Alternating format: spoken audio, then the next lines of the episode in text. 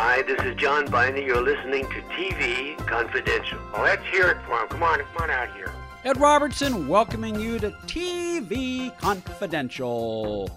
Radio talk show about television. Chuck Harder will join us in our second hour as we welcome Allison Mills Newman. Allison Mills Newman, actress, writer, producer, director, singer, songwriter, and composer. Allison made her network television debut in an episode of Mr. Novak that originally aired in 1965. That opened the door for many other roles in movies and television, including a recurring role opposite Diahann Carroll in the groundbreaking NBC series Julia, and later as a regular cast member of the Leslie Uggams show on CBS. Allison, as you'll hear for yourself, is an independent spirit who has always had a desire to create and perform work with substance and meaning, including a series of faith based films about a charismatic woman who helps young people, and especially young African American women, make better choices in their lives. We'll talk about Allison's career as an actress, songwriter, singer, and filmmaker when she joins us, along with Chuck Harder,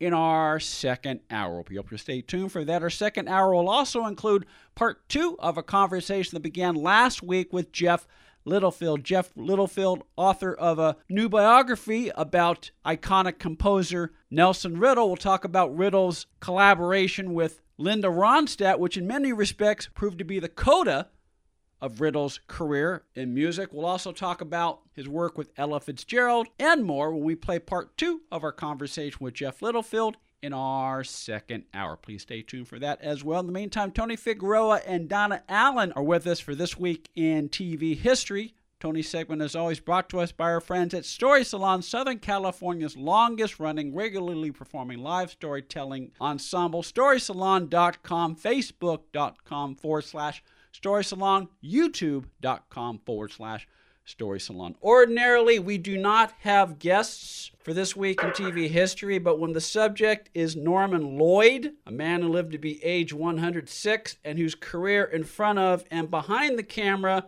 involved collaborations with Charlie Chaplin, Alfred Hitchcock, and Orson Welles, we have asked our friend Mark Dawidziak to sit in with us. Mark Dawidziak, of course, was the television critic for the Cleveland Plain Dealer.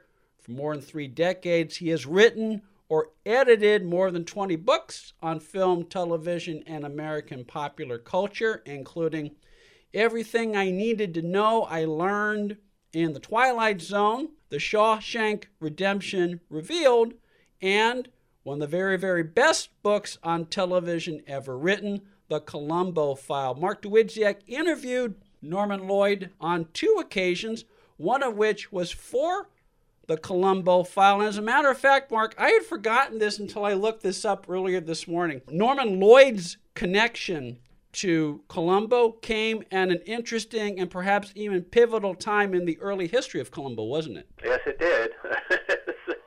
you might say that. Yes, the old uh, toast, which is actually a curse, may you live in interesting times. Well, Norman Lloyd got the interesting times during that first season of Columbo. Yeah, it was at the height of the acrimonious period between Falk and Levinson and Link. Well, actually, the acrimonious period between Falk and Universal. Uh, Peter was at war with the studio. Levinson and Link were caught in the crossfire. You know, here they were. They were essentially young writers who had been convinced by Richard Irving, uh, who was then in charge of the, the television division at Universal, to be the producers on the first season of Columbo. They hadn't produced before. They had uh, they were really thrown into the deep end of the pool. Dick Irving had directed the first two movies, Prescription Murder and Ransom for a Dead Man, and he convinced them that they should be the producers for, for that first season and they were thinking about being producers anyway. There was a great way as writers to protect your own property. It's a it's a common model today for writers to be also producers. Uh, it's hyphenates and the showrunners as well. You know, we see that it's common with people like David Chase and Vince Gilligan. But back then, it wasn't quite so common, and uh, they took it on. And it was a very, very difficult year to say the least. They had a difficult star. they hadn't produced before, and they were under a time limit because they were going to lose Peter Falk in the fall to Broadway. He was going to go to Broadway to star in Neil Simon's The Prisoner of Second Avenue with Lee Grant, of all people, who he had just done the second Columbo movie, Right. Ransom for a Dead Man. Yeah. So Peter had asked the studio if he could direct a episode. Peter wanted to direct. I mean, Peter really wanted to direct. And the studio, and you know how Hollywood executives are type. Are they? They yeah, yeah, sure, sure, sure. Okay, sure. Yeah, you can direct an episode. And Peter thought they meant it. So you know, it, it, then it was like, well, which episode am I going to direct? There's only there was originally going to be uh, six episodes in that first. There were seven uh, eventually because they added a seventh episode. So you know, Peter was like, well, which one am I going to get? And the studio was clearly didn't care anymore whether he was going to direct. They liked what they were seeing. They thought they had a, a prestige show on their hands, but it hadn't aired yet. Columbo, nobody kind of knew whether Columbo would actually be a hit or not. And uh, Peter started to, this really started early. This started on Dead Weight, where Peter's uh, arguments with the studio, uh, and it's built through that first season. Dead Weight was one of the very few episodes where the guest stars did not get along with Peter because Peter was in a foul mood in Dead Weight, and Eddie Albert and Suzanne Pleshette did not have fond memories of working on Dead Weight. Well, that's because Peter was at the height of his uh, of, of he was getting sick.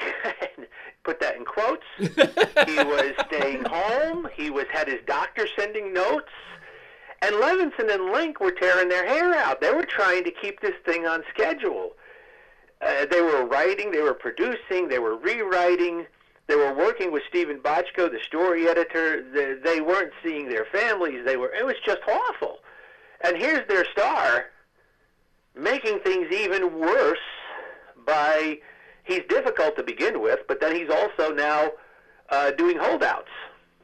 This is to force the studio to let him direct. Now, now we come to Lady in Waiting, and Norman Lloyd gets the directing assignment on, on it.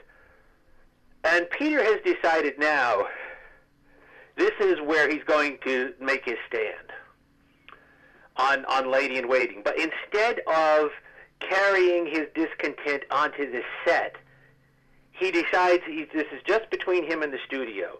So he goes. They start shooting Lady in Waiting. He goes up to all of them and very politely. He goes up to Susan Clark. He goes up to Norman Lloyd, and he says, "Listen, I'm going to disappear for a while. It's got nothing to do with you. It's only the studio. But they promised me I could direct, and they haven't come through yet. So I may disappear for." So he told them up front that he was going to pull this, and uh, he did. He stayed home. There were legal threats. There were all this, this this huffing and puffing, and this was kind of a brave stunt on Peter's part, in, in a sense, because the show wasn't a hit yet. Yeah. And there was actually talk among the studio execs of who does he think he is? There was actual talk of recasting it or bringing somebody else in to play the part. One exec even floated the idea of having a different actor play Columbo every week. That you know it could be like Hamlet, and they would have different character people play the part. Yeah. There was all of this nonsense, but you know Peter just was holding his cards like a good gambler. Peter was just holding his cards. So Norman Lloyd had to shoot whatever he could.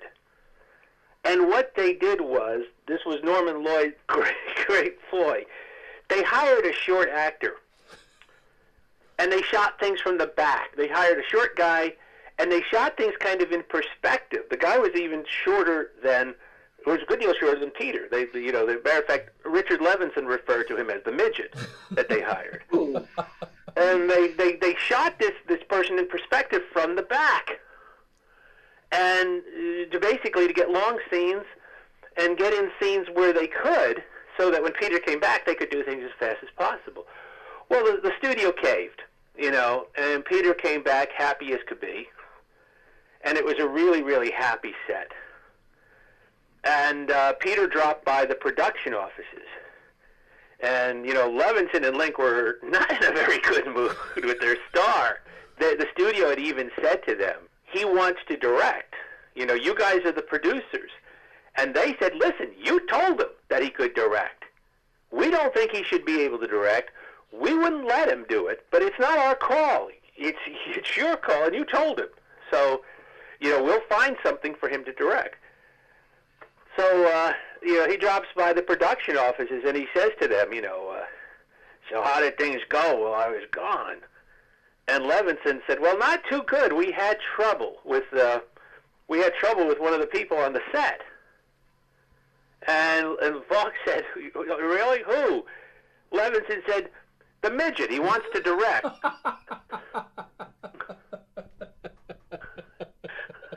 so, so yes, no, there was a lot of barbed humor in that first. That was also the the year that Levinson and Link gave Peter, who has, you know, obviously a glass eye, had a glass eye, for Christmas they gave him half a bottle of Murine. You know? Oh. and and you know, and, and, and things got so testy between them that you know somebody who visited the set asked Dick Levinson. Well, Dick was a very funny guy. Then he had a very caustic sense of humor, and somebody asked Dick, "Which one is the glass eye?" And Dick answered, "The one with the gleam of intelligence."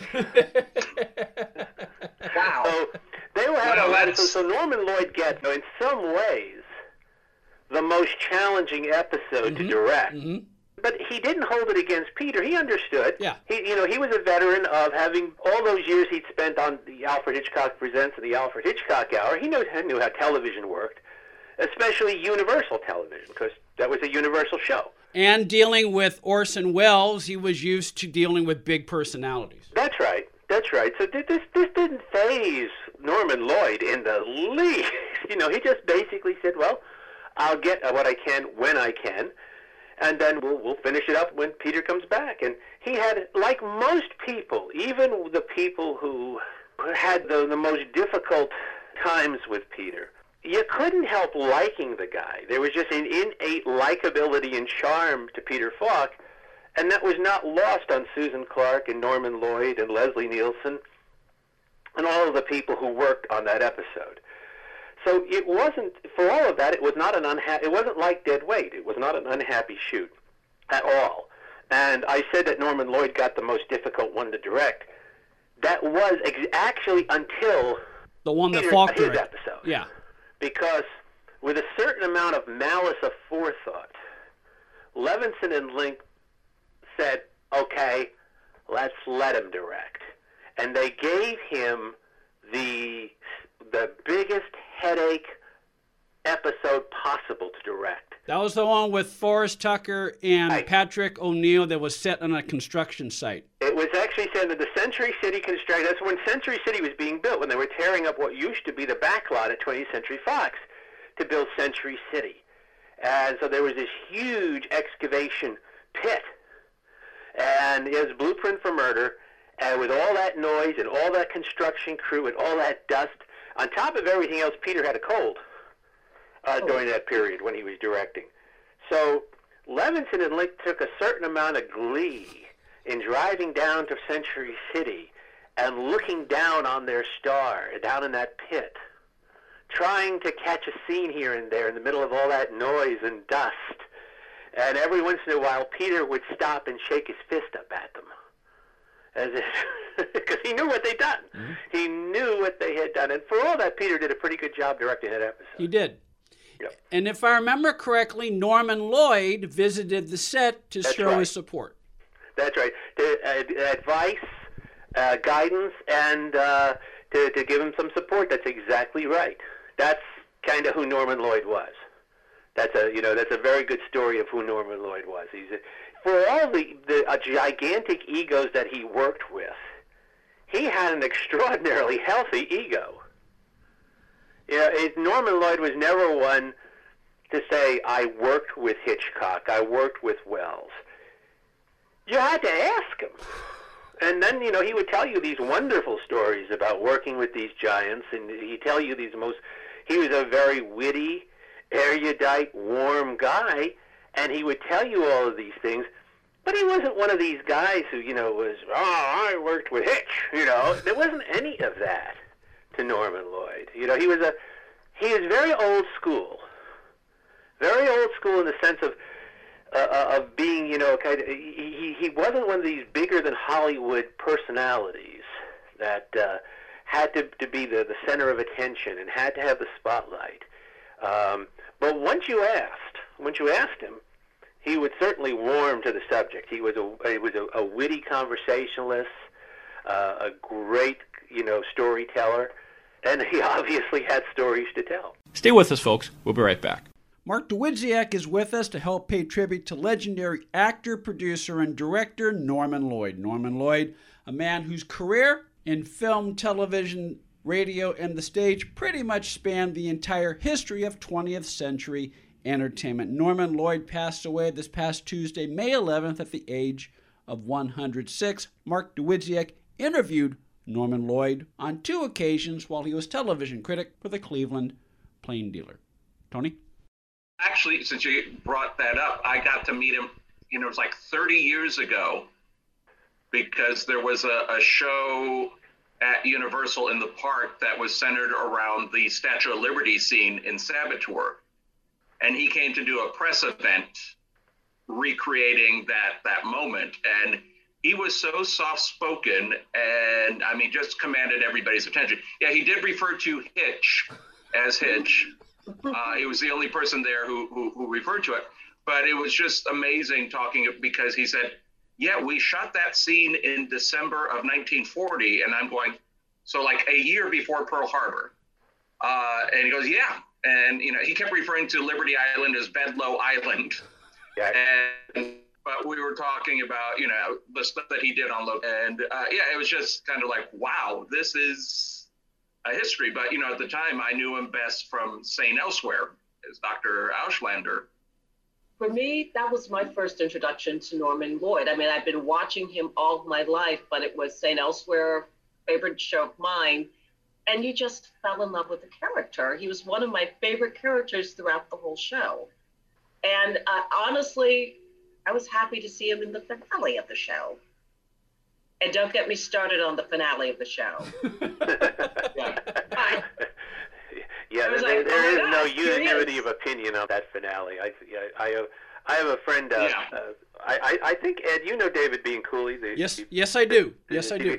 It, it, Saint Elsewhere is one of David's all-time favorite shows. And to him, St. Elsewhere could do no wrong. And we've been arguing about the finale since it aired. Know, because I, I disagree with it. I think it could do wrong. you know, but but every series, no matter how much you love it, can do wrong. If you're doing you know 22 episodes or up a year, you're going to make missteps. Uh, mm-hmm. There are going to be continuity problems. There are going to be bad. Nobody has 22 great stories a year. You know, I mean, yeah, in, in, in two years, you've done more stories than Shakespeare. It just doesn't work. You know, so you know, acknowledging, you know, as as the the old Chinese proverb goes, any masterpiece is flawed, and that a flaw is essential to a masterpiece. And you know, so there that is true of everything, and it's certainly true of St. Elsewhere. But we've been arguing about that finale. Yeah, I do not and, like and, and it's yeah. it's going to deserve uh, arguments for you know as long for as that show. yeah, but, but but the other thing that kind of got because you would see his character Dr. Auslander, if he, he if he was disappointed, he would rarely raise his voice. I think the only time that character raised his voice is that you know he needed to be heard over other voices or other noise but he was this, you know, there'd be a raise of an eyebrow and just a slightly different tone. When he was with us, when we were working with this replica of the Statue of Liberty torch, we had the script notes for this show. And it was something like, uh, you know, Robert Cummings as the hero and Norman Lloyd as the evil Nazi agent. And he just looks at it and ra- lowers his head, raises his eyebrow. And he said, evil Nazi agent. Isn't that redundant? Isn't Nazi agent just sufficient? but it was the tone, you know, it's like, I'm not angry, I'm just disappointed. it's just over the way that it was scripted. And I think ever since then, nobody ever said the evil Nazi agent. Well, you know, and I think that that's a very good observation, sound observation about uh, Norman Lloyd and the character he played on St. Elsewhere. Neither one of them, they rarely raised their voices because they didn't have to. They brought such absolute authority to the moment Mm-hmm. that Yeah. you, you knew you were supposed to shut up and listen at that point. And that was true, Yeah. true of Dr. Auslander, and it was true of Norman Lloyd. Mark Dawidziak is with us to help pay tribute to legendary actor, producer, and director Norman Lloyd. We'll continue our conversation with Mark and Tony and Donna when we come back on TV Confidential. Now you can make your home look great and save money. Right now, when you call Renewal by Andersen, you can buy four windows and get the fifth one free. Plus, you get 12 months with no interest, no money down, and no payments. Upgrade your home. Buy four windows and get the fifth one free. Installation and warranty are even included. And the Renewal by Andersen certified retailers take every safety precaution to protect you and your family. Hey, for 25 years, people have trusted Renewal by Andersen for their window replacement needs, and you can too. So call right now. Don't wait. Learn how to get your free window when you buy four. 800 413 9223. 800 413 9223. That's 800 413 9223. Interest accrues from date of purchase, but is waived if paid in full within 12 months. Other conditions apply. We've adjusted our operations to serve you safely following all CDC guidelines. Visit renewalbyandersen.com for details. Be part of our conversation. If you like what you hear, have thoughts on this week's program, or have an idea for a future edition of TV Confidential, we'd love to hear from you. You can email us at talk at tvconfidential.net, talk at tvconfidential.net. You can also message us at facebook.com forward slash TV tvconfidential, x.com forward slash tvconfidential, or at TV Confidential on Instagram. And if you're listening to us on the TV Confidential podcast, please be sure to hit the subscribe button. This portion of TV Confidential is brought to us by our friends at Front Porch Realty, the community of realtors in the Northern Bay area of California that is committed to finding the solution that is best for their clients. Whether you're a first time home buyer or looking to sell or lease your property in Northern California, call Karen Strain at 415 886 7411 or visit frontporchrealtygroup.com for more information on how they can help you.